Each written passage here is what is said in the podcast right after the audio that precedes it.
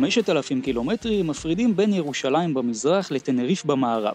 בטווח הזה נמצאות עוד שלושים קבוצות מ-עשרים ותשע ערים שונות שהשתתפו העונה בליגת האלופות. בגזרה שלנו שתי קבוצות ישראליות יתחילו את עונתן השישית יחד במפעל. בשלוש השנים הראשונות שלהן ביחד, בכל עונה, תמיד אחת מהן הגיעה לרבע הגמר, אבל שם היא נעצרה. לפני שנתיים הפועל חולון שברה את תקרת הזכוכית, הגיעה עד לפיינל פור ושם הודחה בחצי הגמר.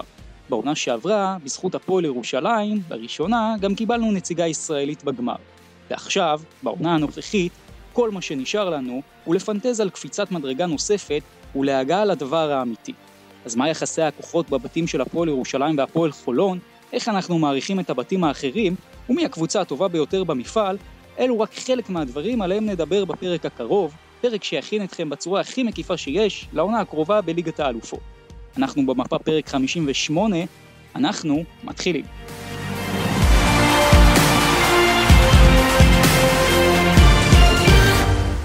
אנחנו במפה פרק חמישים ושמונה, פרק ההכנה הרשמי שלנו לליגת האלופות. ברוכים הבאים, אני זה נייט דרור מהדף טיימאוט, וכמובן איתי כאן הפאנל הקבוע. תחילה יועד תורג'מן, שלום יועד, מה שלומך? אהלן, בסדר, בסדר עד כמה שאפשר. אתה יודע, אנחנו אמנם עושים פרק הכנה ל-בי סי אל, לא יהיה פשוט לשים את שאר הדברים בצד ולהתייחס נטו לזה, ואתה יודע, אנחנו גם מדברים פה על דברים שעתידיים לקרות במפעל. זה יהיה לא, לא פשוט, אבל אני מאמין שנשרוד את זה. וכמו תמיד, גם איתנו אופק ססון. אופק, איך המרגש, מה שלומך? בסדר גמור, האמת שזה מצחיק, כבר עשינו הרי שני פרקים של הכנה למפעלים, גם ליורוקאפ וגם ליורוליג, ואז בתקופה שהיינו בתמימים, ומה ידענו בעצם, כרגע אנחנו מנסים לעשות איזושהי הכנה ל... אלא לא נודע, אבל, אבל יהיה בסדר ונעשה את המיטב, ויאללה בואו נתחיל. כן, לגמרי הכנה ללא נודע, ונציין, רצינו להביא לכם את הפרק הזה, כמו שאופק אמר, בתקופה אחרת, בזמנים אחרים, בזמן. במצב קצת, כן, יותר אידיאלי, אבל אנחנו עדיין כאן, אנחנו עדיין כאן, וגם ליגת האלופות כאן, וגם הישראליות כאן, ואנחנו נביא לכם בדיוק את התוכנית שרצינו. מה הולך להיות לנו? אז ככה אנחנו נתחיל בתוצאות של הסקר, גם על המאזן של הפועל ירושלים, המאזן של הפועל חולון, מה שכבר הצבעתם אצלנו לפני חודש בערך בקבוצה.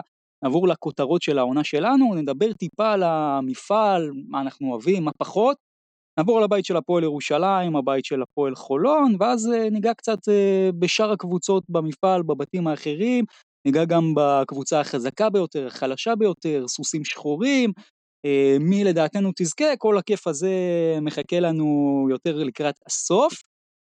וכאן גם המקום להזמין אתכם לשתף את הפרק עם חברים, אם אתם כמובן אוהבים אותו, זה אחד מפרקי הדגל שלנו, ואנחנו עוד נחזור אליו הרבה פעמים במהלך העונה, ומפה אני רוצה לעבור איתכם ישר לתוצאות של הסקרים, שבעצם כבר עשינו אותם לפני חודש, לגבי כמה ניצחונות ישיגו הפועל ירושלים והפועל חולון, זה כמובן התייחס למצב יותר אידיאלי, אבל טוב לדעת מה חשבתם לפחות אז, אז ככה, לגבי הפועל ירושלים, אנחנו דיברנו על מספר ניצחונות בשלב הבתים הראשון, אז מתוך שישה משחקים, עשרה אחוז חשבו שהפועל ירושלים תשיג בין אפס לשלושה ניצחונות, עשרים ושמונה אחוז אומרים ארבעה ניצחונות, שלושים ושמונה אחוז אומרים חמישה ניצחונות, ו-עשרים וארבעה אחוז אומרים שישה ניצחונות. לגבי הפועל חולון, אז התוצאות קצת פחות מחמיאות, מן הסתם, שלושים וארבעה אחוז, קצת יותר משליש, אומרים בין אפס לשני ניצחונות, ארבעים ושלושה אחוזים אומרים שלושה ניצחונות, שזה גם הרוב היחסי פה, שמונה עשר אחוזים אומרים ארבעה ניצחונות, ורק חמישה אחוזים אומרים שחולון תנצח חמישה או שישה משחקים. אז אלו הסקרים שלנו. אני כמובן בהזדמנות הזאת גם מזמין אתכם, אם אתם עדיין לא שם ואוהבים את התוכן שלנו, להצטרף לקבוצת הוואטסאפ שלנו, הסקרים האלה היו שם. מכאן אנחנו נעבור לכותרות, כותרות של עונה. לגבי העונה הקרובה בליגת האלופות, אז אני אתחיל, והכותרת שלי המסקנות מהדירוג.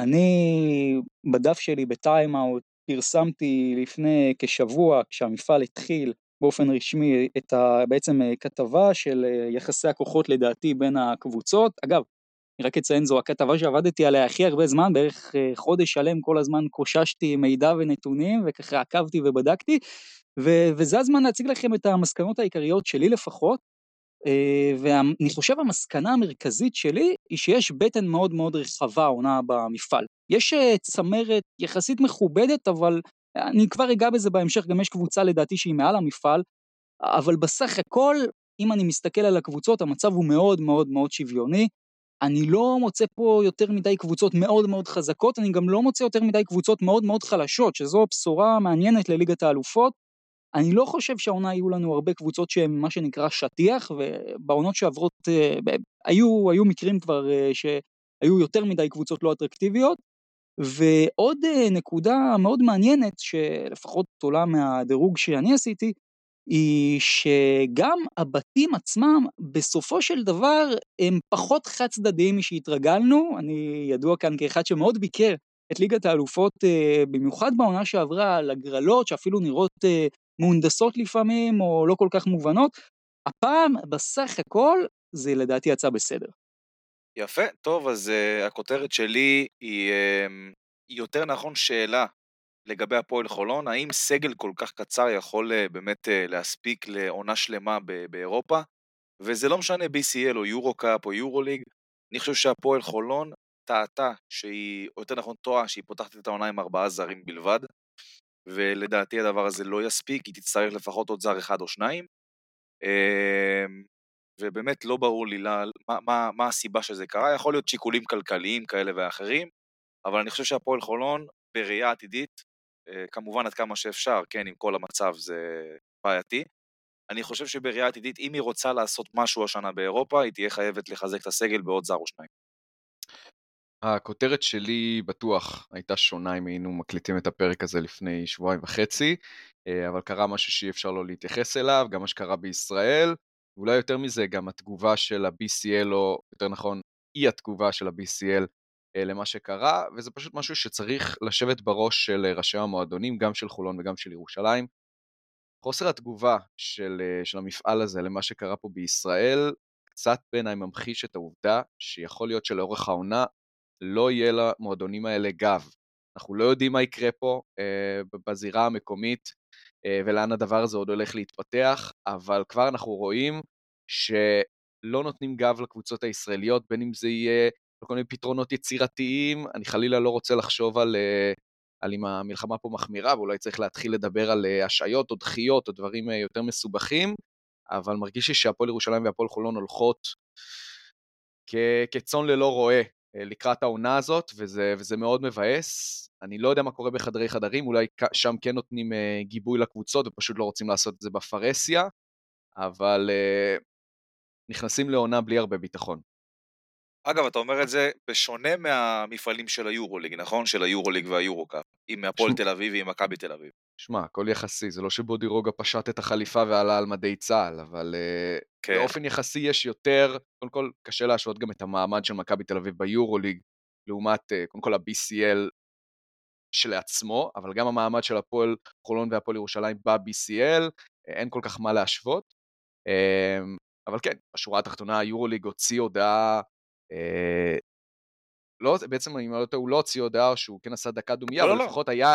הוציא הודעה, גינוי, כן. הייתה איזושהי מחווה לצורך העניין. כן, הייתה מחווה, וגם בלי שאף אחת מהקבוצות באמת תתחנן בניגוד ל-בי סי אל, כמו הפועל ירושלים והפועל חולון, שאנחנו ראינו גם בטוויטר ובעוד כל מיני פלטפורמות, שפשוט התחננו ל-בי סי אל, אמרו שזה פשוט לא, לא, לא הוגן כלפיהם. בואו נדבר קצת על המפעל ליגת האלופות העונה. בואו נתחיל מהעניין של המוקדמות. נגענו בזה קצת ככה ממש בקטנה באחד הפרקים הקודמים, יועד אתה ככה גם אמרת את דעתך.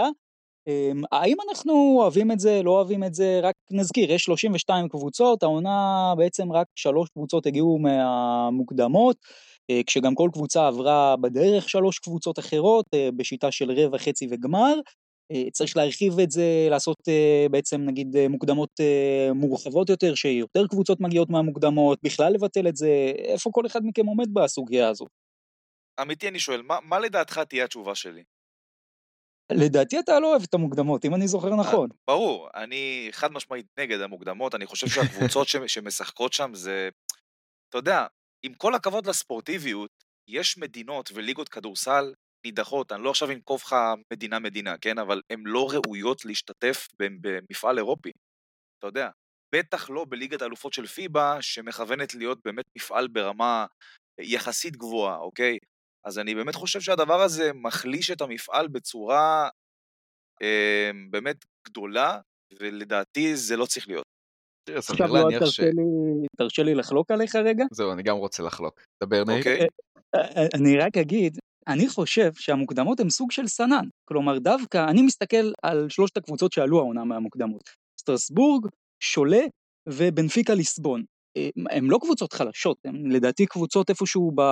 לפחות בדירוג כוח איפשהו באמצע, ואני דווקא חושב שהמוקדמות יכולות לסנן הרבה מאוד קבוצות שהן לא כל כך שייכות, והייתי אפילו שמח שבואו נגיד, קחו, אתם רוצים שלושים ושתיים קבוצות, אז קחו עשרים וארבע קבוצות, ונגיד תעשו את המוקדמות שני שלבים, לצורך העניין אם החלטתם, אני יודע מה, שאתם רוצים לעלות נגיד שמונה קבוצות מהמוקדמות, אז תעשו אפילו עוד שלושים ושתיים קבוצות משלב המוקדמות, שצריך לעבור רק שתי קבוצות, למה לא? תגיד, מה, מה, מה, הרמה של ה... מה הרמה של הליגה הפורטוגלית? הרמה נמוכה, אבל בנפיקה היא לא קבוצה חלשה. היא משחקת בליגה הפורטוגלית? נכון. אמרת הכל, זה לא... הכל. אבל מה הרמה של הליגה הליטאית? גם לא משהו לספר לא, עליו. לא, איי איי, אבל אתה יודע... יש שם קבוצת יורוליג, יש שם, אתה יודע, משהו, קבוצות יורוקאפ, גם קבוצות בי סי אל שכבר שנים אנחנו רואים את הנוכחות שלהם במפעלים האלה. זה סיפור שונה לגמרי. לא, לא שאני משווה, אבל שוב, ליגה ליטאית כמובן יותר חזקה, אבל אופק בוא, בוא תן לנו ככה את הדעה שלך לעניין הזה. זהו, אני, אני אתן איזושהי דעת אמצע, אני אין לי שום דבר אה, נגד מוקדמות, אני חושב שזו דווקא פלטפורמה מהנה כדי קצת להרחיב מפעלים מסוימים, באמת להגיע דווקא לליגות פורטוגליות, לעוד מקומות באירופה שהם קצת יותר נידחים, והכדורסל, ואיך מהבחינה התדמיתית שלהם עדיין לא שם, פתאום לחשוף אותם יותר. אני גם בעד העניין הזה, אתם יודעים, גם בכדורסל, ציפיות והישגים, זה הכל יחסי.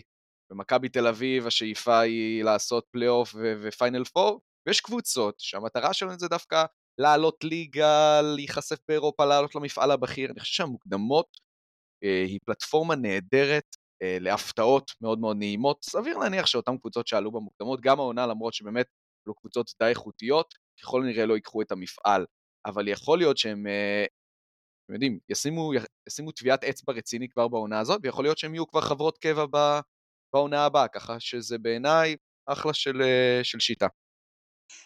אז על המוקדמות דיברנו, בואו נדבר על השיטה, בואו נדבר על השיטה של המפעל הזה, בעצם שלב בתים ראשון, פליין, שלב בתים שני, רבע גמר ואז פיינל פור, ואי אפשר כמובן להתעלם מהחלוקה לבתים, שארבע קבוצות בכל בית, המפעל אנחנו זוכרים, בעונה שעברה היה יותר מורחב, שמונה קבוצות בכל בית, יותר משחקים. מה דעתכם על השיטה של המפעל הזה? אני חושב שכבר דיברנו על זה לא מעט, באיזשהו נקודת זמן, בערך החל מהקורונה, המפעל איבד את זה. מהבחינה של השיטה והפורמט, אני חושב שצריך להיות פה משהו אחר לגמרי. כמו מה? מה, מה היית משנה? אני, אני לא יודע להצביע לך על שיטה, אבל איפה נשמע דבר כזה על שלב בתים, שיש לך בסיומו פליי-אין? כאילו מה... אז אני, אני אגיד לך, אני, אני אגיד לשניכם מה, מה לדעתי, אני כן הייתי משנה. קודם כל, אני חותם על כל מילה שיועד אמר, ואני רק אומר יותר מזה, המפעל עבר למתכונת חירום. עכשיו אולי בהפוך על הפוך, עם כל הציניות זה טוב לנו, שהמפעל במתכונת חירום, כי איזה קטע, אפשר להשלים משחקים, גם אם לא שיחקת עכשיו שבועיים, אתה יכול בעצם לשחק שבוע אחרי שבוע, והכל בסדר, אבל זה לא טוב למפעל, המפעל עצמו הוא במתכונת חירום, והוא מתנהל ככה, והוא נראה ככה, כמו מפעל שמתנהל במתכונת חירום. מה למשל כן הייתי עושה? אני באמת שואל, מה היה כזה גרוע? אפילו בלשדרג את השיטה שהייתה קודם, נגיד אתה מחלק בעצם ארבעה בתים, שמונה קבוצות בבית, אפילו אני כן אהבתי את הטוויסט אגב שחמש שש נושרות ליורופ קאפ, אבל לא משנה, גם אם רק ארבע עולות, ואז אתה עושה טופ שש עשרה, למשל, ולא אה, הולך לכיוון של אה, בעצם אה, שיטת הבית חוץ המאוסה, קצת כמו היורוליג הישן, דרך אגב, אם אתם זוכרים, ככה התנהל היורוליג הישן, בדיוק. שלב בתים שמונה קבוצות, כן, היורוליג הישן, השיטה, לא. של, השיטה של היורוליג הישן, אהבתי אותה מאוד, זה... אפשר לקחת מזה דוגמה. אוקיי, זה לגבי השיטה, בואו נדבר אבל מה שקורה בסוף. פיינל פור, תמיד יש את השאלה, אם אנחנו רוצים את הסדרות עד הסוף, או פיינל פור, מה האג'נדה שלכם פה? אופק, מה דעתך? אני באופן כללי תמיד חסיד של סדרות, הפעם במקרה הזה אני לפעמים חושב שלא צריך בהכרח ללכלך עם סדרות כל דבר. כלומר, הטענות המרכזיות שהיו כלפי ליגת ווינרסל, ועכשיו זה גם כלפי היורוליג, זה שהם הפכו, ליגת ווינר לא הפכה, היא תמיד הייתה, אבל היו, הם ליגות, ובסופו של דבר התואר מוכרע על ידי משחק אחד. פה אנחנו מדברים על טורניר לכל דבר, כמו המונדיאל, כמו היורוליג הישן, אז אני בעד להשאיר את זה כפיינל פור, במתכונתו הנוכחית. יש את היתרונות, יש את החסרונות לדבר הזה, אבל כל עוד הוא מוגדר כטורניר, אין לי שום בעיה עם הפיינל פור. תשמע, אני די מסכים איתך פה בעניין הזה. גם, אתה יודע, מהבחינה של הלוז והכל, ברור שה-בי סי אל זה, זה סוג של טורניר גביע כזה, גביע אירופי כזה, אפשר לקרוא לזה, ואם אתה הולך עכשיו במבט ליורוליג, אתה רואה ממש ליגה, משחקים בה כל שבוע, לפעמים גם פעמיים בשבוע, ו... בוא נגיד שדבר כזה צריך להיות מוכרע בסדרות, אבל אני חושב שה-בי סי אל, בשיטה שהוא משוחק כרגע, פיינל פור זה הדבר הכי הגיוני, ודרך אגב, אם לא הליגות המקומיות, אם אני שנייה שהוא עובר ליורוליג, אם לא הליגות המקומיות, אני חושב שכבר היה סדרות ביורוליג מזמן, זה פשוט בלתי אפשרי, כי איך אתה בדיוק הולך לשלב לוז של סדרות ביורוליג רבע חצי וגמר, עם סדרות של ליגות מקומיות רבע חצי וגמר, זה בלתי אפשרי. אז אני חושב שזה הנקודה, כאילו, השורה התחתונה.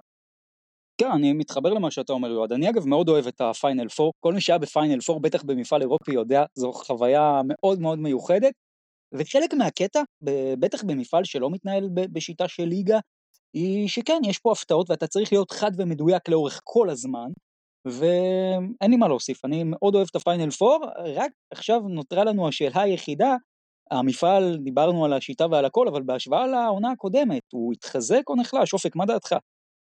קשה להגיד, לא היה מעבר דרסטי של, של קבוצות מהיורוקאפ ל-בי סי אל, מה-בי סי אל ליורוקאפ.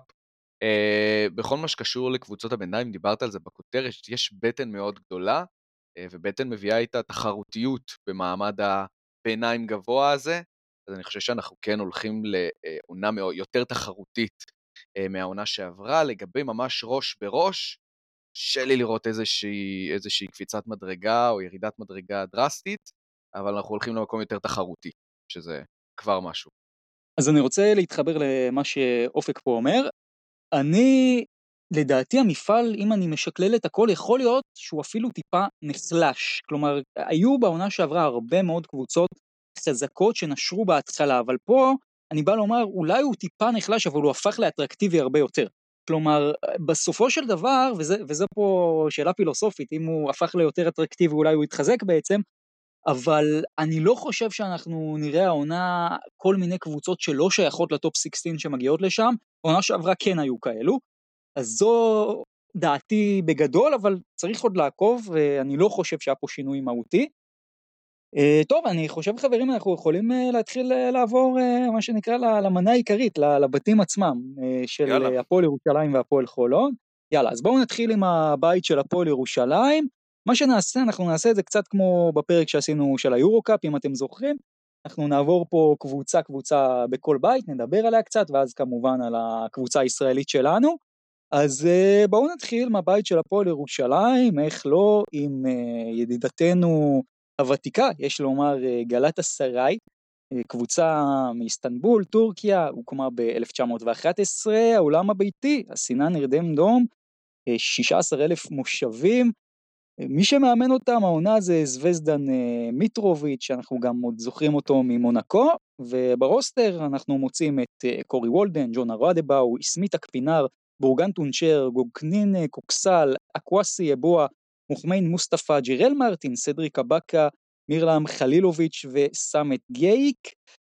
מה קורה עם גל העונה? אז מתחילת העונה טוב, עם שני ניצחונות בליגה הטורקית, אבל עכשיו היא כבר ברצף של שלושה הפסדים מאז, כשאחד גם כלל הפסד לפאוק, משחק יחסית מפתיע, יש לומר, והפוטנציאל לכדור שלג פה הוא ממשיך, כי גלה ביום ראשון תשחק מול הנדולו במשחק חוץ, יום רביעי יש לה את הפועל ירושלים, ככה שיכולה למצוא את עצמה בפתיחת עונה מאוד מאוד לא טובה.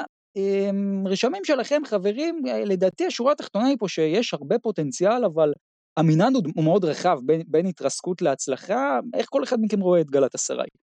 אני אגיד לך, אני, אני רואה דמיון קטן בין גלאטסראי לכוכב האדום.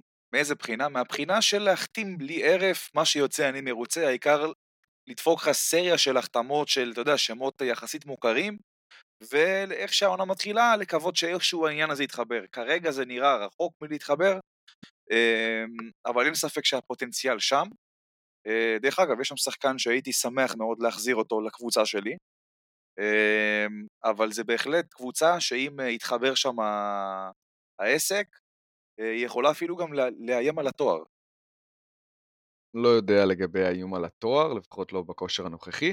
פתיחת עונה מדושדשת למדי, אני חושב שההפסד לפאוק הוא, עוד פעם, זה כיף שאנחנו עושים סיכום עונה כשעוד יש לנו קצת, קצת משחקים גם בליגה, בליגות המקומיות, וגם אפילו היה מחזור, מחזור ראשון, אז אנחנו קצת חכמים יותר, אבל ההפסד לפאוק הוא מאוד דרמטי.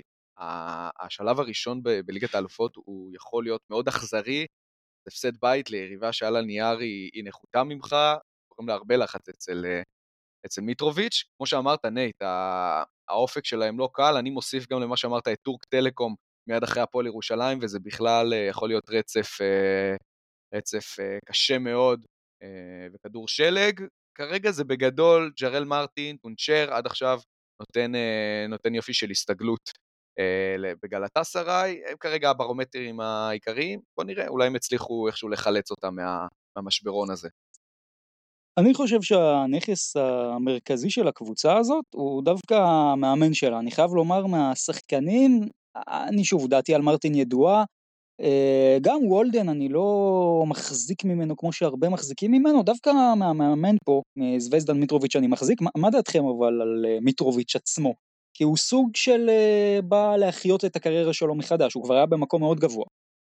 כן, אבל הוא, הוא מעולם לא היה מאמן, אתה יודע, יורוליג מוכח, הוא תמיד היה סביב ה-level הזה של ה-בי סי אל, יורוקאפ, ואתה יודע, הוא, בוא נגיד שלרמות שהוא מאמן בהם כיום, הוא נחשב מאמן מהשורה הראשונה, אם גלאטסראי באמת רוצה להגיע לאנשהו, אני חושב שהיא עשתה פה אחלה, אחלה בחירה דווקא. אוקיי, אז ניגע עוד בהמשך לאימור של כל אחד פה, איפה גלה תסיים, אבל תקרת זכוכית של הקבוצה הזאת, מה, מה אתם מסמנים, אתה באמת תשג C? כישרון יש, בשפע. דיברנו על הקיץ שלה, היה קיץ שמייצר המון ציפיות אצל, ה, אצל הקהל הטורקי. המפעל הזה, בגלל שהוא טורניר, יכול להיגדע מאוד מהר. אז ההבדל בין עונה טובה לעונה קטסטרופלית הוא, הוא, הוא, הוא לפעמים על, על שבריר של, של נקודה. הכישרון שם, כרגע הם גם מתקשים בליגה, בליגה הטורקית, בכל מה שקשור לליגת האלופות, עם איך שזה מתקדם, ועם ההיכרות שלי גם מול הפועל ירושלים, ופאוק שמאוד מפתיע עד כה, גם בליגה היוונית, אבל בעיקר בניצחון על גלה, יש סיכוי גדול, אנחנו הולכים, הנה ספוילר קטן ל... להימור שלי על הטבלה, יש סיכוי גדול שאנחנו הולכים לראות את גלה בחוץ, אה, כבר בשלב הראשון, וזה מאוד מאוד דרמטי למועדון שמאוד רוצה לחזור לקדמת הבמה. אה, אוקיי, כן, אה, אני חושב אה, זו פרספקטיבה מעניינת. בואו אה, נתקדם לבנפיקה ליסבון, הקבוצה לכאורה השנייה שהפועל ירושלים צריכה לפגוש, למרות ששוב סדר המשחקים פה עדיין לא כזה ברור, אבל זה המצב כרגע. אז בנפיקה ליסבון, מהעיר ליסבון, פורטוגל כמובן, הוקמה ב-אלף תשע מאות עשרים ושבע, משחקת בפבילאו פידלידייד, אלפיים וארבע מאות מושבים יש שם, מי שמאמן אותם זה אלבס נורברטו, שחקנים, חוסה ברבוסה, טוני דגלס, דיוגו גימרו, סרחיו סילבה, אירון ברוסארד, חוסה סילבה, איבן אלמיידה, טרי דרשל, בניטו גומז, אדוארדו פרנסיסקו, טירל קרטר, מקרם בן רומדן התוניסאי ודניאל רילבאו. בואו רק נדבר קצת על הרקע שלה, אז היא אלופת פורטוגל בשנתיים האחרונות, קבוצה שיש לה היסטוריה במפעלים אירופיים, אבל קצת יותר בעבר הרחוק, השתתפה קבוע ביורופ קאפ, או בשלב מוקדמות שלו מהרגע שהמפעל הזה קיים, מ-אלפיים ושש עשרה, עונה שעברה לראשונה הפילה לליגת האלופות, עברה שוב את שלב המוקדמות, סיימה במקום השני בשלב הבתים הראשון, אחרי שבעצם מנרסה סיימה במקום הראשון, והודחה בפליין מול דאו שפקה. כמה נקודות מעניינות על הקבוצה הזאת, אז עשרה שחקנים ממשיכים פה מהעונה שעברה, זו קבוצה עם המשכיות מאוד מאוד משמעותית, גם קבוצה אגב מאוד מאוד מאוד מבוגרת, שמונה שחקנים פה עברו את גיל שלושים ושלוש, מתחילה את העונה שלה עם חמישה ניצחונות רצופים, אבל מאז המגמה של השבוע שבועיים האחרונים, שלושה הפסדים רצופים, ופותחת עונה לא טוב בפורטוגל, היא במאזן שתיים שתיים בליגה, ולצורך המחשה, העונה שעברה מתוך עשרים ושניים משחקים בעונה הסדירה, הפסידה רק שלושה משחקים, אז אם אתה עם שני הפסדים אחרי ארבעה משחקים, זה קצת פחות טוב בהשוואה לעונה שעברה, יש פה הרבה מאוד ניסיון אירופי, וטוניק דגלס אחד, האחד והיחיד, יועד, בנפיקה ליסבון, תן לי את הרשמים שלך. תשמע, היא נראית כמו הקבוצה החלשה בבית, זה קודם כל בוודאות, אני אגיד לך את האמת, אני לא כל כך מכיר שם את כל השחקנים, אולי חוץ מטוני דגלס וצירבס, אז בוא נגיד הדעה שלי עליהם, אולי תהיה קצת פחות, איך נקרא לזה, הגיונית, אבל אני חושב שבשורה התחתונה זאת קבוצה שלא אמורה לאיים על שום קבוצה בבית הזה, לא על פאוק, לא על גלה ולא על הפועל ירושלים.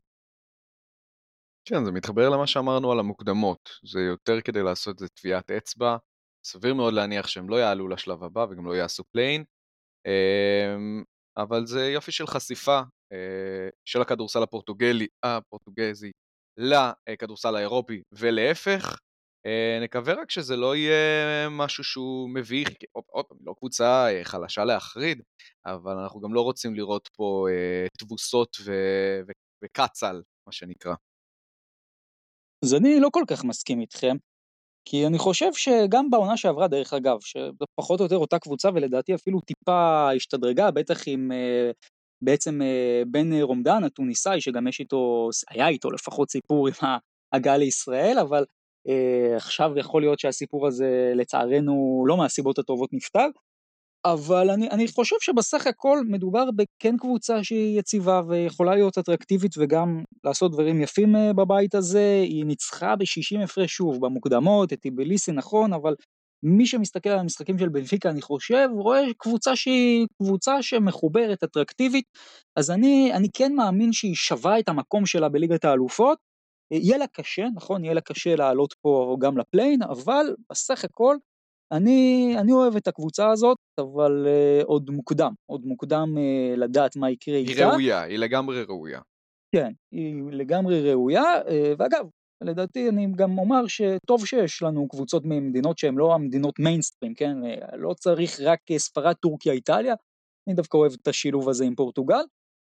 Uh, בואו נעבור לקבוצה האחרונה בבית, פאוק סלוניקי, מהעיר סלוניקי ביוון, אלף תשע מאות עשרים ושמונה זה תאריך ההקמה, משחקת בפאוק ספורט ארנה שמונת אלפים ומאתיים מושבים, מאמן פורטיס טקיאנוס והשחקנים זה אלבריך פרידריכסן, ניקוס טייסקמק, ניקולס ארנסטופולוס, אנדרו אריסון, לאורינס בליאוסקאוס, טסטרו וסג'יקס, סקיילר פלטן, מיכאל גילמור, ג'יימוני מקני, מיקאליס צאריאליס וואנגליס מרגריטיס, אלו השמות היוונים ברובם שלנו. מה קורה עם פאוק בתחילת העונה? אז היא מתחילה את העונה לא טוב, היא מתחילה אותה עם שלושה הפסדים ברציפות, אבל היא מתאוששת עם שלושה ניצחונות ברציפות, הופכת את המגמה, וכמובן הניצחון הגדול בטורקיה, באיסטנבול, על גלאטסראי שמונים ושמונה שבעים ושבע במשחק מדהים, של גם אריסון וגם מקני וגם גילמור, ומעל כולם אלברט פרידריכסן שהגיע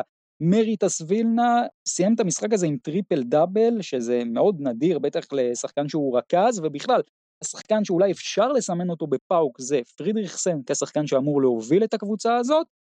מה שכן, תשימו לב, יש פה פערים מאוד משמעותיים בין החמישייה לספסל, גם מבחינת חלוקה דקות בינתיים, הם משחקים בעיקר את ה-מאה שבעים עד מאה שמונים דקות עם חמישה שישה שחקנים מובילים, והספסל מקבל פירורים.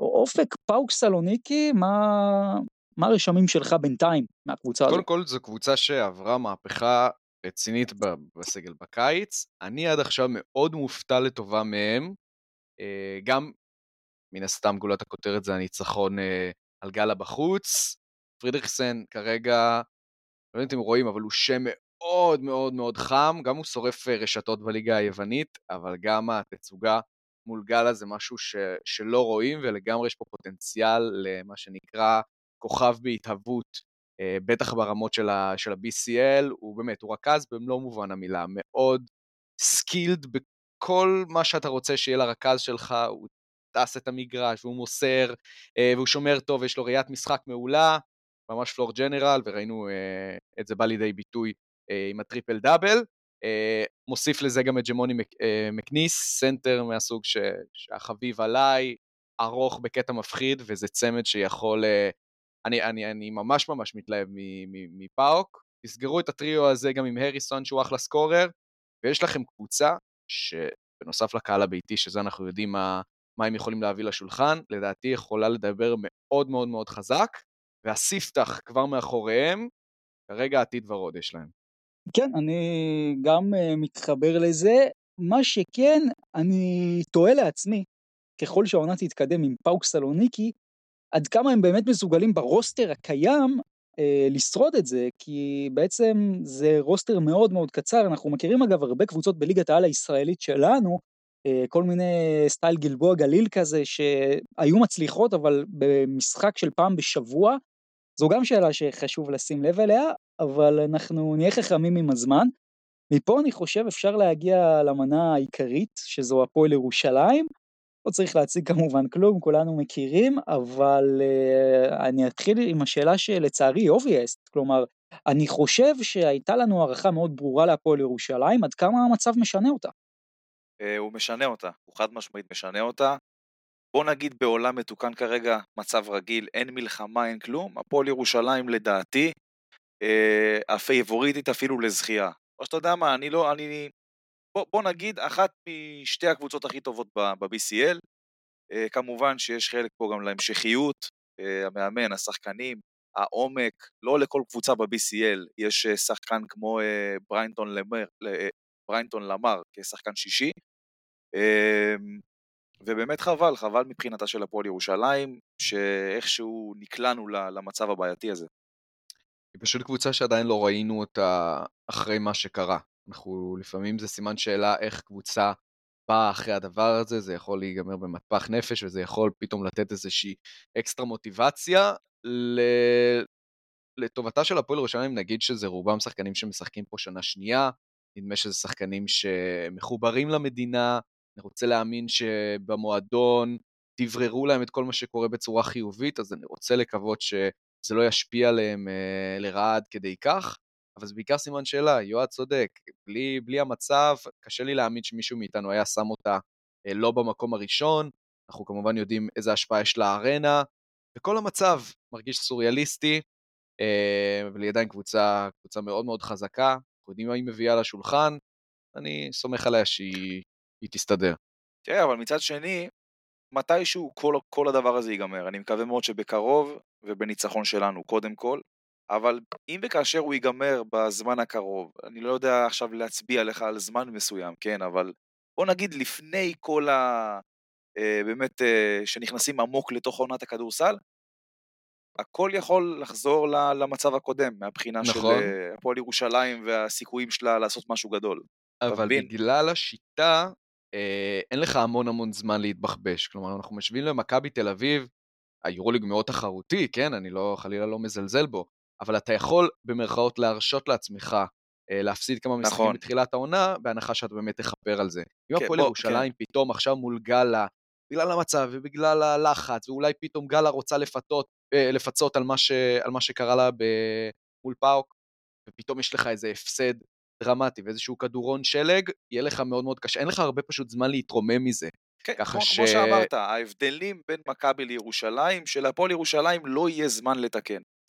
זהו, אז זה מלחיץ מצד אחד, אבל מצד שני רוצה להאמין שמדובר במקצוענים, צריך לשנס מותניים, להבין ש, שזה, זה מצחיק להגיד מאני טיים באוקטובר, אבל זה סוג של מאני טיים, גם בגלל הלחץ שמתווסף אה, ממה שקורה בחוץ, אז כרגע באמת כל משחק, אה, כל משחק חשוב, על אחת כמה וכמה שאין לך באמת משחק בית. בואו נעשה רגע אבל זום אאוט, כל השחקנים, תקנו אותי אם אני טועה, נשארים, כלומר אין פה שחקן שאמר אה, לא מתאים לי אני עוזב, ובסך הכל, בסך הכל, גם אם הקבוצה הזאת עכשיו מתחילה סוג של מחדש, אנחנו כבר כן חווינו אותה בגביע ווינר, וראינו מה היא מסוגלת, ואני חושב שהפועל ירושלים עדיין די באובייסט, היא הקבוצה הכי טובה בבית, כלומר אני לא חושב שהמצב משפיע עד כדי כך כדי להפוך אותה גם לקבוצה שהיא בכלל לא נקרא לה הטובה בבית, אבל שוב זה גם כי אני לא בהכרח יותר מדי מחזיק מגלת הסראי בהשוואה לאנשים אחרים, אני חושב שגלת הסראי שיהיה ברור, היא קבוצת צמרת במפעל הזה, אבל אני לא חושב נגיד שהיא דה, פייבוריטית פה לזכייה במפעל או משהו, ובסך הכל אני חושב שהפועל ירושלים תצליח להתחבר, מה שכן, ופה אני רוצה להתחבר למה שאתם אמרתם, המקום הראשון בבית הזה הוא מאוד מאוד קריטי, כי אם אנחנו כבר קצת מסתכלים קדימה על ההצטלבויות עם בתים אחרים, אז המקום הראשון בבית הזה בעצם יפגוש את המקום הראשון מהבית של תנריפה, שתנריפה העונה, אפשר אולי לדבר על זה בהמשך, זה סימן שאלה, אבל, והוא יפגוש עוד שתי קבוצות שיסמו במקום השני. מי שתסיים פה שנייה הולכת לפגוש את הקבוצה שמסיימת ראשונה בבית של מלגה, ואת הקבוצה שמסיימת ראשונה בבית של קרשייקה, ואגב, חשוב לציין, מי שמסיימת פה שנייה, כמובן צריכה לעבור פליין מול בית מאוד מאוד קשה, שמכיל את טופש, מורסיה, דרטונה ויגוקיה. כלומר, מקום שני פה הוא מאוד מאוד מאוד בעייתי, ולכן החשיבות פה של המקום הראשון היא עצומה, אני סומך ומאמין שהפועל ירושלים תעשה את זה, אבל פה דווקא יכול להיות שהמצב כן טיפה ישפיע, תנו לי ככה עוד נקודות שלכם לסיכום פה של הפועל ירושלים, מה חשוב עכשיו? אני הייתי מתייחס לספידי סמית, אני חושב שעליו עליו ככל הנראה תקום וטיפול העונה של הפועל ירושלים, כי לפחות כרגע זה הרכז היחיד שיש בקבוצה, והפועל ירושלים תצטרך אותו גם מבחינת ניהול המשחק וגם מבחינת היכולת לעשות נקודות. דרך אגב, ראינו בקדם עונה שהוא לא, לא מרבה להחטיא. אוקיי, אז ספידי סמית זו נקודה מעניינת, אני גם רוצה להוסיף את ג'יקיץ' שדיברנו על זה הרבה בעונה שעברה, מה קורה כשהוא אנדרדוג, מה קורה כשהוא פייבוריט, אז אנחנו גם נעקוב אחרי זה העונה, ויהיה מאוד מעניין באמת, אני גם מאוד מקווה בשבילו שג'יקיץ' באמת יצליח ביג טיים כפייבוריט. בואו נדבר קצת אז על הסיכום של הבית הזה, הגענו לחלק אולי הכי מעניין, איך לדעתכם יראה הבית הזה בסוף? תנו לי ככה את הטבלה שלכם עם המאזנים של כל קבוצה. טוב, אז האימור טבלה שלי, שלא כל כך חשבתי עליו הרבה זמן, הלכתי עם ירושלים מקום ראשון, חמש אחד, גלתה סראי מקום שני עם ארבע שתיים, פאוק מקום שלישי עם שלוש שלוש, והאחרונה בנפיקה אפס שש. אני הולך על טבלת מראה, כלומר אני כן נותן את הבחורה להפועל ירושלים עם חמש אחת, אני חושב שפאוק תעשה, תעלה, תעשה, תתפוס את המקום השני עם שלוש שלוש, מיד אחרי הגלתה סראי, הניצחון, הניצחון בטורקיה הוא מאוד מאוד דרמטי בסנריו הזה, ובנפיקה החמודה היקרה תסיים עם אחת חמש. הפתעתם אותי, כי נשמע שאתם לא, אני יודע מה, כאלה בטוחים בהצלחתה של הפועל ירושלים. זה נטו סימני שאלה, כלומר אנחנו לא יודעים לאן אנחנו הולכים, אנחנו יודעים מה האיכות של הפועל ירושלים, חלילה אנחנו לא מזלזלים בה. לא, אז אני, שוב, אני דווקא, למרות שאני כן חושב שהפועל ירושלים תצליח, אני חושב שהיא תסיים במקום הראשון, אבל אני חושב שזה יהיה עם ארבע שתיים, המקום השני, פה אני, אני האמת לא יודע, אני בדרך כלל די זורם בדברים האלה, אבל קשה לי מאוד עכשיו להכריע, במיוחד אחרי שפאו קצת בלגלה לנו את הבית, אני כן אשאר עם גלת הסראי, אף על פי ולמרות, ואני בעצם אתן לה פה גם ארבע שתיים, מקום שלישי אני אפתיע אתכם, אני אלך עם בנפיקה עם שתיים ארבע, ומקום אחרון אני אשים את פאוק עם שתיים ארבע, אבל לדעתי זה יהיה בית יותר צמוד, אני גם לא אופתע עם פאוק אפילו, תסיים פה במקום השני לפחות, אבל כמו שאופק אמר, קבוצה מאוד מאוד מעניינת, זה האימור שלי, ניחוש לכרגע. בואו נעבור לבית F, בית אחד ליד, הבית של הפועל חולון, ששם יש לנו את טלקומבון, הזוכה בורסה ספור ובראוגן, אז בואו נתחיל ככה גם עם הקבוצה הראשונה שחולון צריכה לפגוש, וגם עם הזוכה שלנו, טלקום בון, מהעיר בון בגרמניה, הוקמה ב-אלף תשע מאות תשעים ושתיים, משחקת בטלקום דום, שישת אלפים מושבים, מי שמאמן אותה זה רואל מורס, שחקנים, גלין וודסון, הרלד פריי, בריין פורבס, טייריס בלנט, סאם גריסל, נועה קיקווד, סביון פלאג, טיל פייפ, קריסטיאן סנגלפלדר, אייק אודנו, ליאון בוליץ' ובנדיק טורודיץ'. זו הקבוצה של בון, כמובן מי שזכתה בליגת האלופות בעונה שעברה, קבוצה מאוד צעירה, רוב השחקנים פה בגילי עשרים ושלוש, עשרים וארבע, עשרים וחמש, עשרים ושש, האסטרטגיה של העונה היא אותה אסטרטגיה כמו בעונה שעברה, היא מביאה שחקנים שהצליחו בקבוצות מיד-לבל כאלה בליגות מקומיות באירופה, ומנסה לגבש אותם לקבוצה, הרבה שחקנים פה גם עם רקע טוב מאוד בליגה הגרמנית, אז uh, המאמן ושישה שחקנים עזבו לפריז, אבל האסטרטגיה נשארה אותו דבר.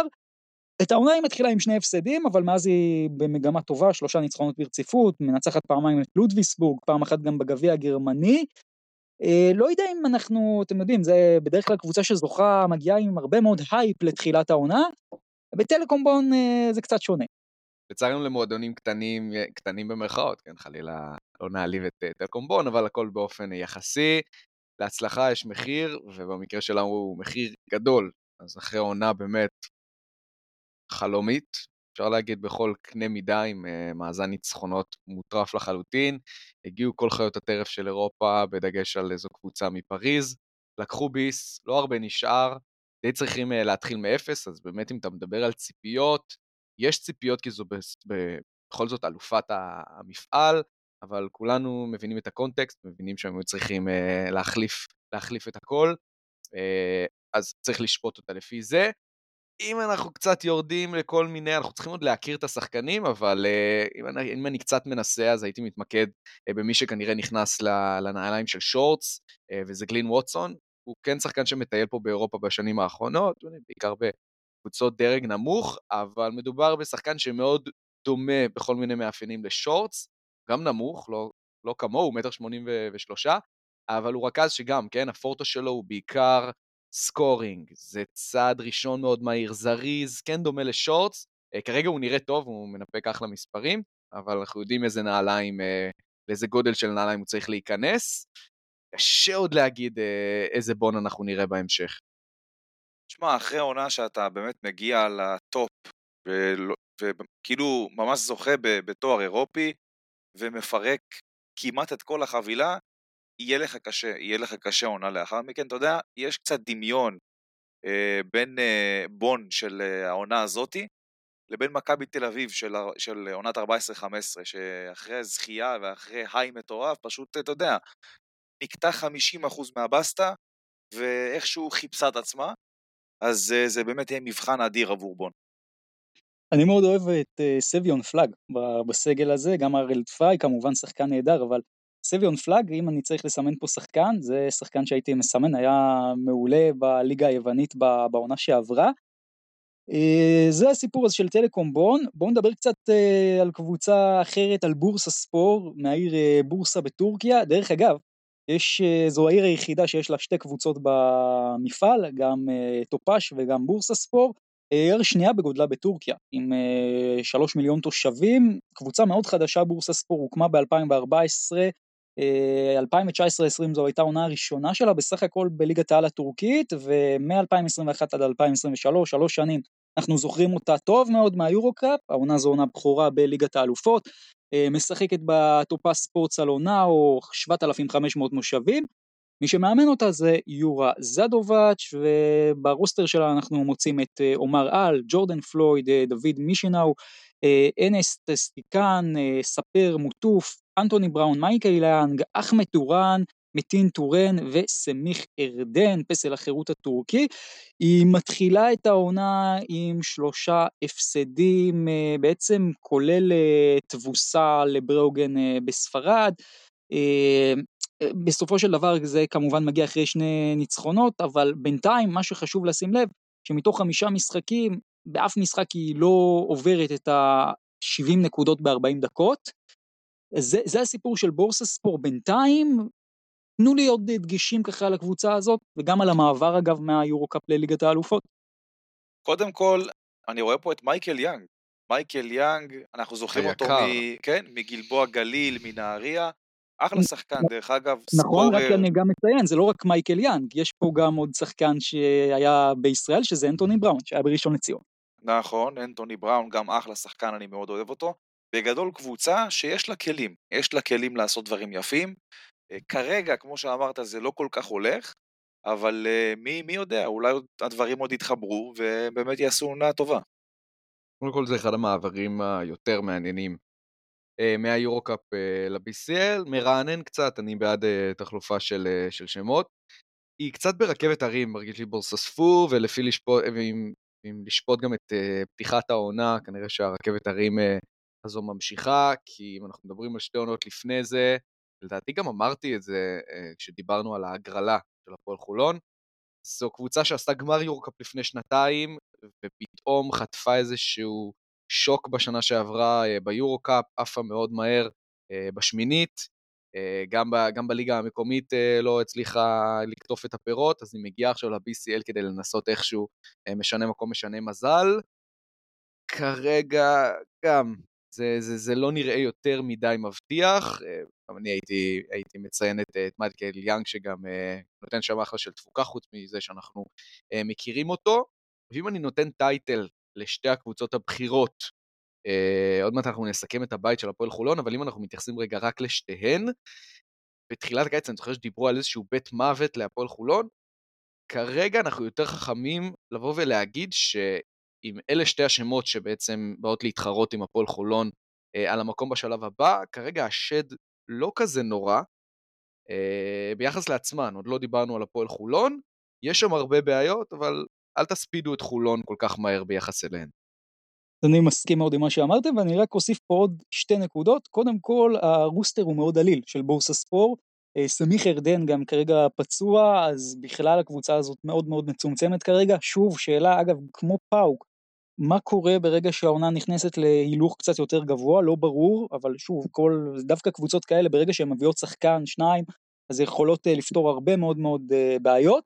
והרכזים, ג'ורדן פלויד ודוד מישנאו, שניהם מגיעים אחרי עונות מאוד טובות, הרבה יקום ויפול פה, אז זה ככה גם הסיכום הכולל שלי לבורסספור. בואו נעבור לקבוצה שהיא לא הפועל חולון, בעצם האחרונה שיש פה בבית F, שזה בראוגן, קבוצה מאוד מעניינת, קבוצה מהעיר לוגו, צפון מערב ספרד, מאה אלף תושבים בעיר בסך הכל, קבוצה שהוקמה ב-אלף תשע מאות שישים ושש, משחקת בפאזוס דוס דיספורטס, חמשת אלפים ושלוש מאות מושבים, מי שמאמן אותה זה וליקו מירסיץ', והסגל שלה הוא מאוד מעניין, יש לה את קונר פרנקה, שאנחנו זוכרים מזה, את סרגי גרסיה, ארי קוונטלה, סרגי קוונטלה, סטפן מומירוב, אלברט ונטורה, אנטוני פוליטה, מטס יוגלה, טוני נקיץ', מוחמד יוף, מטג' רודן, סג'וס מרטינס וחואן פרננדס. זו קבוצה שבמשך שנים נעה בין הליגה הראשונה לשנייה בספרד, לפני בעצם שנתיים וחצי עולה שוב ל-איי סי בי, שנתיים האחרונות ממתגת את עצמה כקבוצת אמצע טבלה בליגה הספרדית, ולראשונה היא משתתפת במפעל אירופי בכיר, הייתה לה בעבר הרחוק עוד איזו השתתפות ב-שמונים ושש בגביע קוראץ'. מה קורה איתה בתחילת העונה? אז לא, לא משהו מלהיב, או יותר נכון, תלוי על מה מסתכלים. בליגה הספרדית היא מאזן חמש אחת שלילי, מקום אחד לפני האחרון, אבל פה ב- בליגת האלופות היא בעצם במשחק הביתי הראשון, שוחטת את בורסספור ב-עשרים הפרש.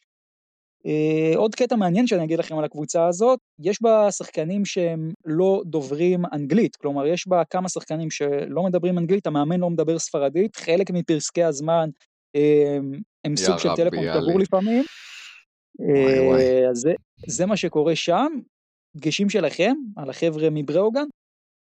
תשמע, קבוצה ספרדית, קודם כל, אז אתה יודע, ברגע שאתה רואה קבוצה שהיא מספרד, אתה באופן אוטומטי אומר שהיא תהיה קבוצה, אני לא אגיד הכי חזקה, כן, אבל בין החזקות בבית, באיזושהי ליגה שהיא משחקת, בגדול, מועמדת אפילו בחירה לסיים במקום הראשון.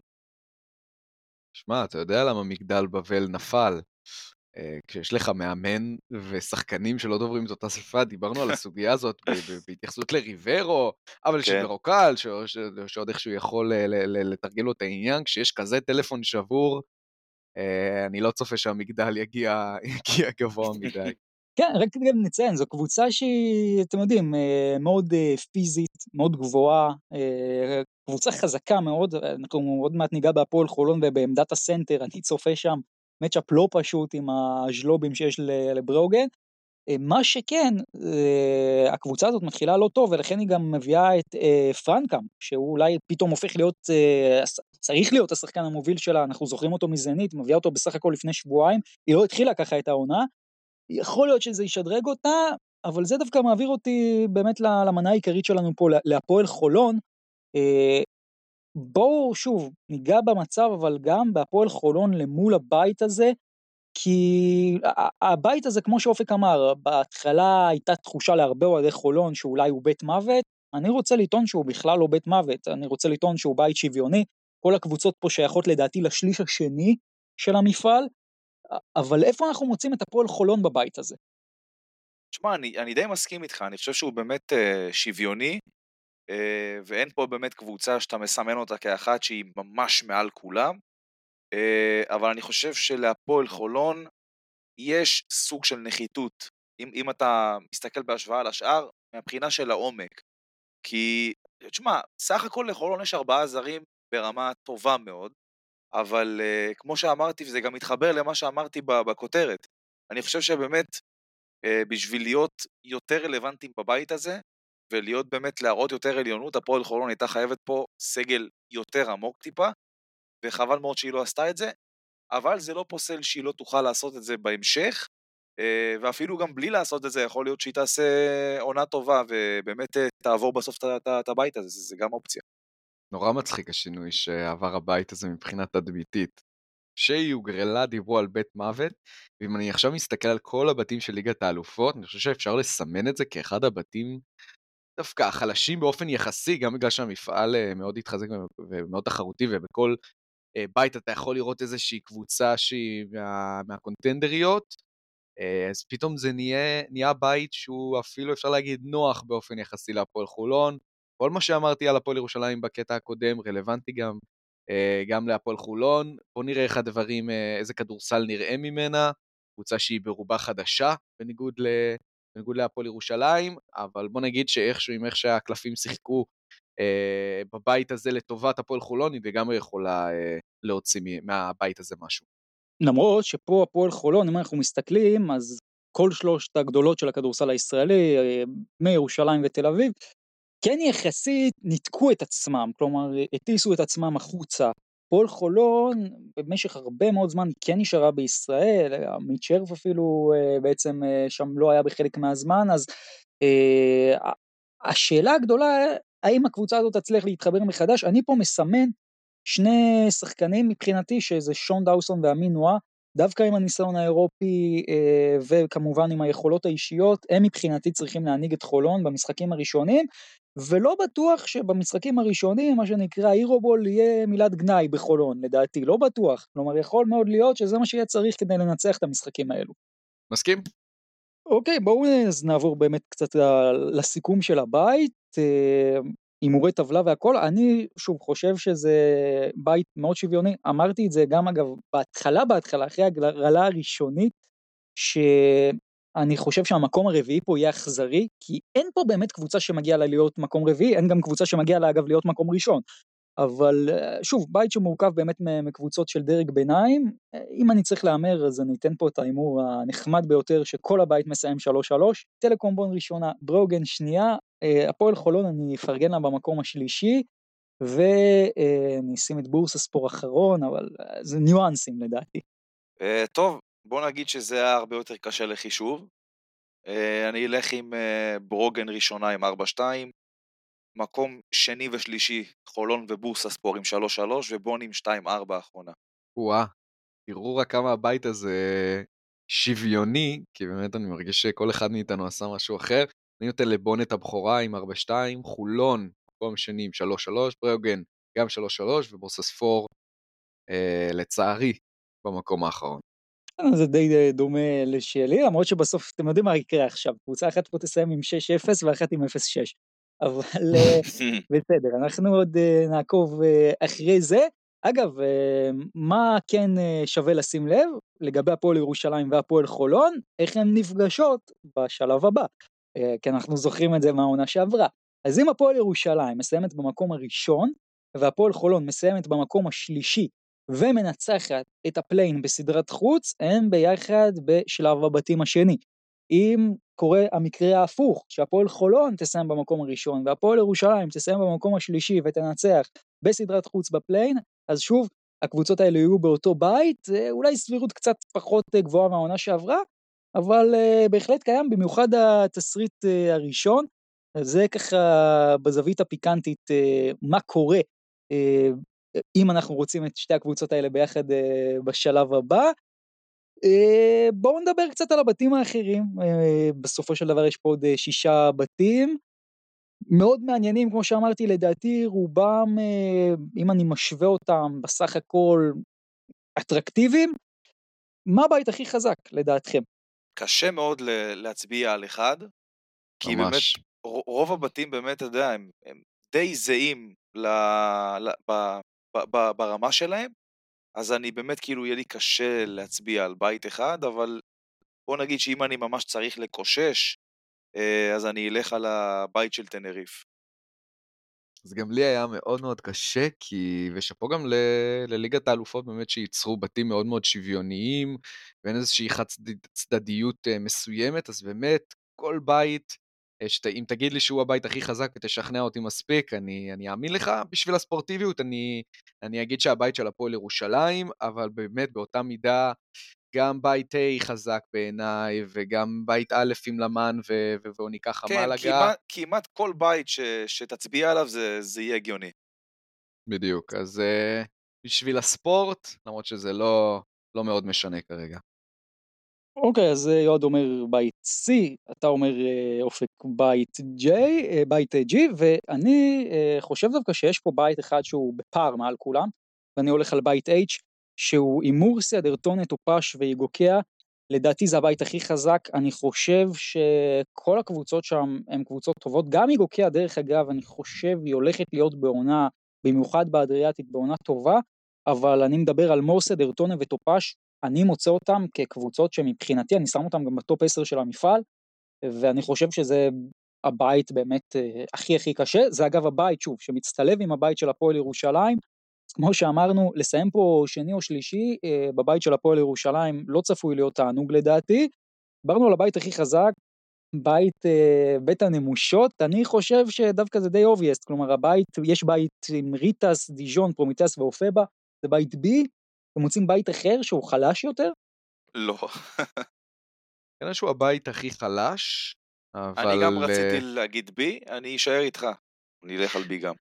שמעו, זה גם לא מאוד מאוד חד משמעי, אני חושב שפרומיטאס קבוצה טובה מאוד, ריטס וילנה מובילה כרגע את, ה, את הליגה הליטאית, דיג'ון, אנחנו יודעים שהיא, שהיא, שהיא שווה, כלומר, גם פה יש תחרותיות פנימית, אז קשה לי להגיד על רמה, אני חושב שבכל מה שקשור, אם אני אשנה את הטרמינולוגיה ולא אגיד נמושה, אני אגיד אולי אטרקטיבי, אולי אני אקח את דווקא מה שאתה אמרת, את הבית הכי חזק, שהוא חלילה לא חלש, אבל בוא נגיד שהוא הכי פחות, אטרקטיבי לטעמי.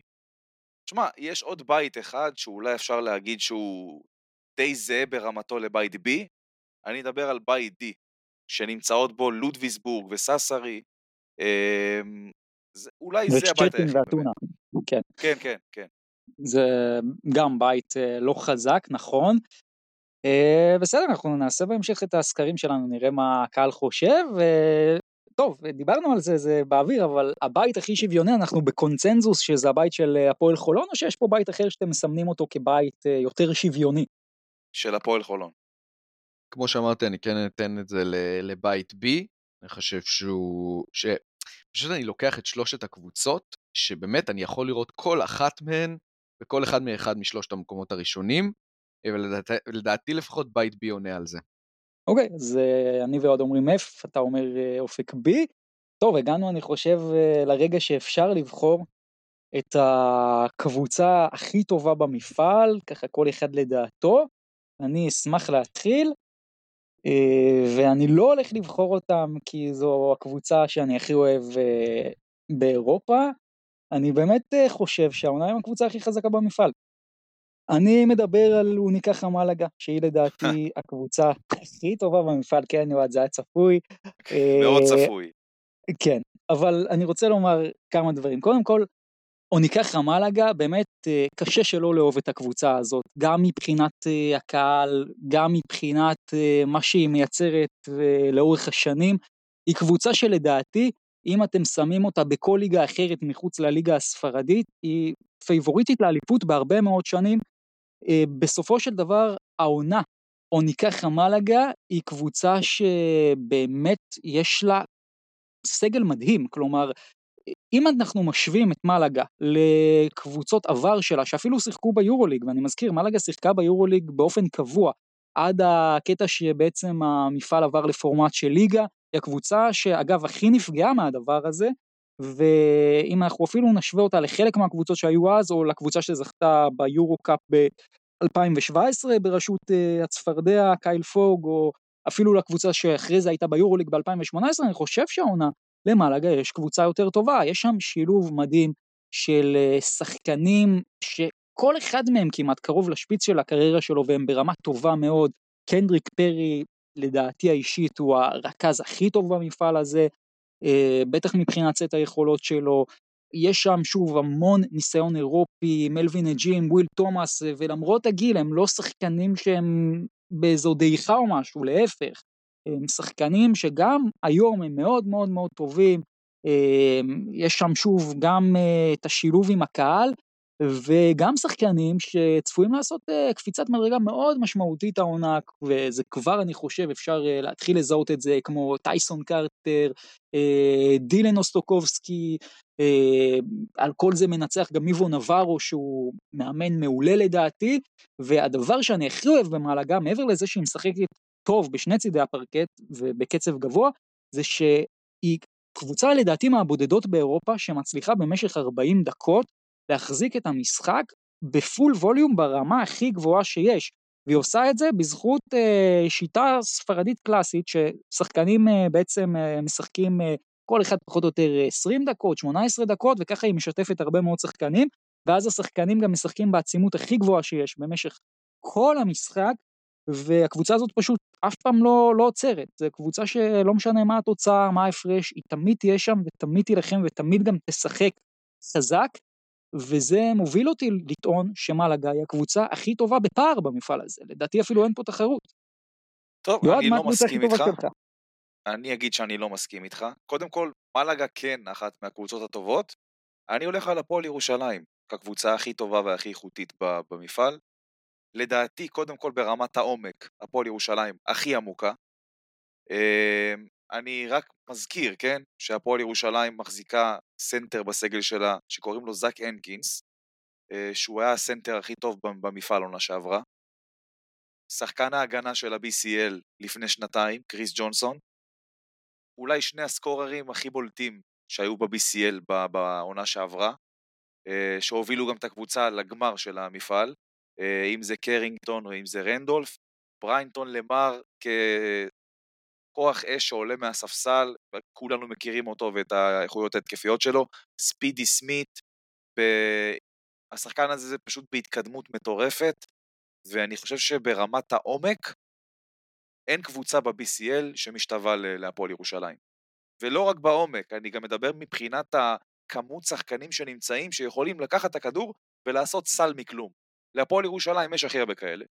אני בוחר גם את אוניקח המלאגה, אני לא אכביר יותר מדי, כי באמת נייט, דיברת על הכל והכל נכון, אני רק אזכיר שזו קבוצה שלא היה חצוף מאוד להגיד, שהיא מסוגלת לעשות טראבל בעונה שעברה, כלומר את הגביע אנחנו יודעים שהיא לקחה בליגה, עשתה חצי גמר, גם בליגת האלופות הייתה מאוד קרובה לזכייה, זו קבוצה ומועדון שיש בו הכל, יש לו את המסורת, יש לו, יש לו אה, אולם מעולה, אה, וגם מבחינת סגל שחקנים, אותה אה, קבוצה שעשתה עונה מעולה בעונה שעברה, כשהיה לפעמים חסר לה את הגרוש ללירה, ממשיכה בפורמה כמעט, אה, כמעט בדיוק כמו, ב, כמו בשנה שעברה, רק שהפעם אני רוצה להאמין שיש יותר ביטחון, ועם ההמשכיות אה, יכולה, יכולה לעשות בדיוק את מה שהיה חסר לה ב... בעונה שעברה, אז אני גם הולך עם מלאגה. אוקיי, בואו נעבור אז אה, מהקבוצה הכי חזקה לסוסים השחורים, איך אנחנו אוהבים סוסים שחורים, הקבוצות, שוב, אנחנו רק נזכיר את ההגדרה למאזינים שלנו, סוס שחור זו לא קבוצה שאנחנו מסמנים אותה בהכרח כקבוצת פיינל פור או כאחת מהקונטנדריות, אבל כקבוצה שבהחלט אם העסק מתחבר אה, יכולה להיות שם, אה, יכולה להיות שם, אז אה, מי הסוסים השחורים שלכם? אחד, שתיים, תבחרו ככה... שמה? הסוס השחור שלי והכי קלאסי זה פרומיטיאס פטרס, קבוצה אתה יודע שמשחקת כבר ביורו קאפ אה, כמה שנים, אה, בחרה, לה, בחרה לעשות את, את המעבר, יש לה שחקנים יוונים קשוחים מאוד, אם זה אנטוניס קוניאריס שאנחנו זוכרים אותו מאולימפיאקוס, גם זרים מצוינים כמו דשון סטיבנס אה, וקמרון ריינולדס, וזאת באמת קבוצה שיכולה לעשות צרות לה, להרבה קבוצות. אני גם הולך על קבוצה יוונית, דיברתי עליה בתחילת הפרק, אני הולך על פאוק סלוניקי. אני חושב שכרגע הם מאוד מאוד פופולריים, אז אנחנו צריכים לראות אם האימור הזה עדיין מחזיק בשבועיים שלושה, אבל אם אני באמת צריך לסמן איזשהו סוס שחור, אני חושב שיש להם פוטנציאל וכישרון בערמות, וזה כדורסל יווני ש... ש... ש... שאנחנו תמיד אוהבים אותו ועושה חיל, אז אני לגמרי מסמן אותם, סימנתי אותם כ... ככאלו שיסמו במקום השני בבית, בעיניים גם ימשיכו לדרך עוד יותר ארוכה מעבר לזה, ויתנו אחלה של קמפיין אירופי.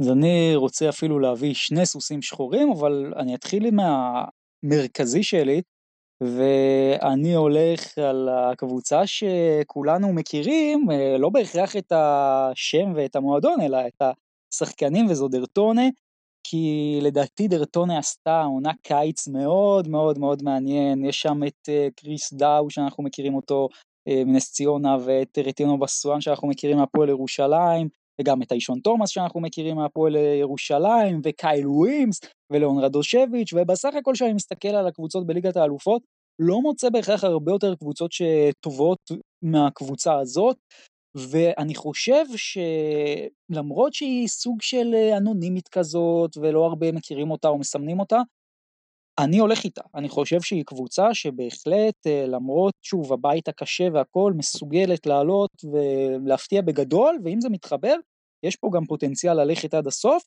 ועוד קבוצה שאני אבחר בדיוק מאותו בית, מבית H שאני מאוד מעריך, זו טופש בורסה, שגם איכשהו, שמדברים ואומרים טופש בורסה, אז אנחנו כאילו מחזיקים מהם, אבל איכשהו היא נעלמת בין כל הטורקיות בשנים האחרונות, אבל אני מאוד אוהב את מה שקורה שם, הוא...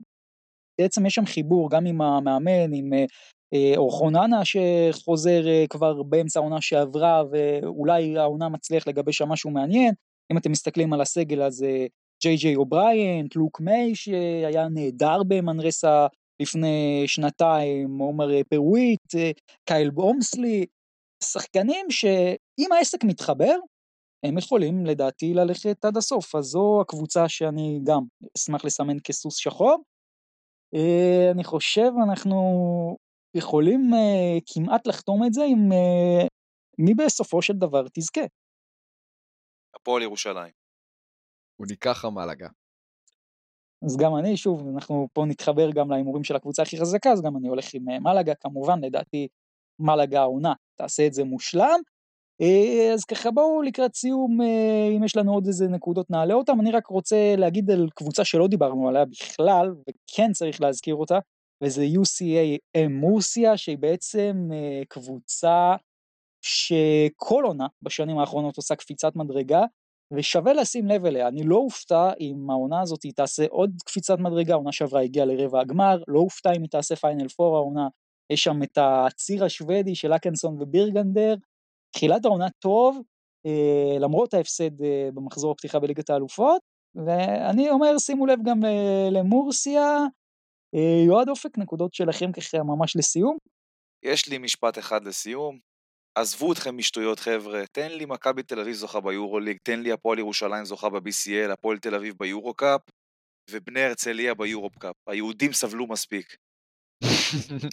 מעניין אם זה יהיה כמו האירוויזיון, שתמיד, כמו אוקראינה, שהיה מה שהיה שם, אז היא זכתה באירוויזיון, אבל שאין הצבעות מהקהל, ככה בטוח היינו זוכרים, למרות שזה מתכזז עם האנטישמיות, אז לא משנה, לא יודע כבר, אבל יאללה, בואו נתחיל לשחק כדורסל, כי זה אסקפיזם, כי זה כיף, וזה קצת יגרום לנו לשכוח ממה שאנחנו עוברים כאן. כן, אז בואו נתחיל, ואנחנו נחזיק אצבעות שהעונה הזאת תעבור חלק, ובשלום ובשקט, ושגם לא יתבטלו לנו פה משחקים, או שחלילה יקרו פה דברים שאנחנו לא רוצים שיקרו, ואנחנו כבר מחכים, וביום ראשון, ממש בקרוב, אנחנו נהיה פה עם פרק שהוא גם יכין אתכם כבר למשחקים של הפועל ירושלים והפועל חולון בהתאמה, וכמובן אנחנו נדבר גם על הקבוצות של היורופ קאפ שאותו חוזרות, על מה שקורה עם הפועל תל אביב מול המבורג, ולקראת המשחק הבא של המכבי תל אביב נסכם את המשחק מול מונקו, נדבר קצת על מה הולך לקרות מול מילאנו. אז הולך להיות פה פרק מאוד מאוד מעניין גם כרגיל, פרק רגיל שלנו ביום ראשון. וזהו, נאחל לכם ליגת אלופות מהעונה העונה, ושיהיה לכם גם ימים שקטים ובטוחים. ימים שקטים, תשמרו על עצמכם, להתראות. סוף שבוע נעים, ביי ביי. אנחנו במפה, ואנחנו נשארים במפה, לא רק בספורט, לא הכל.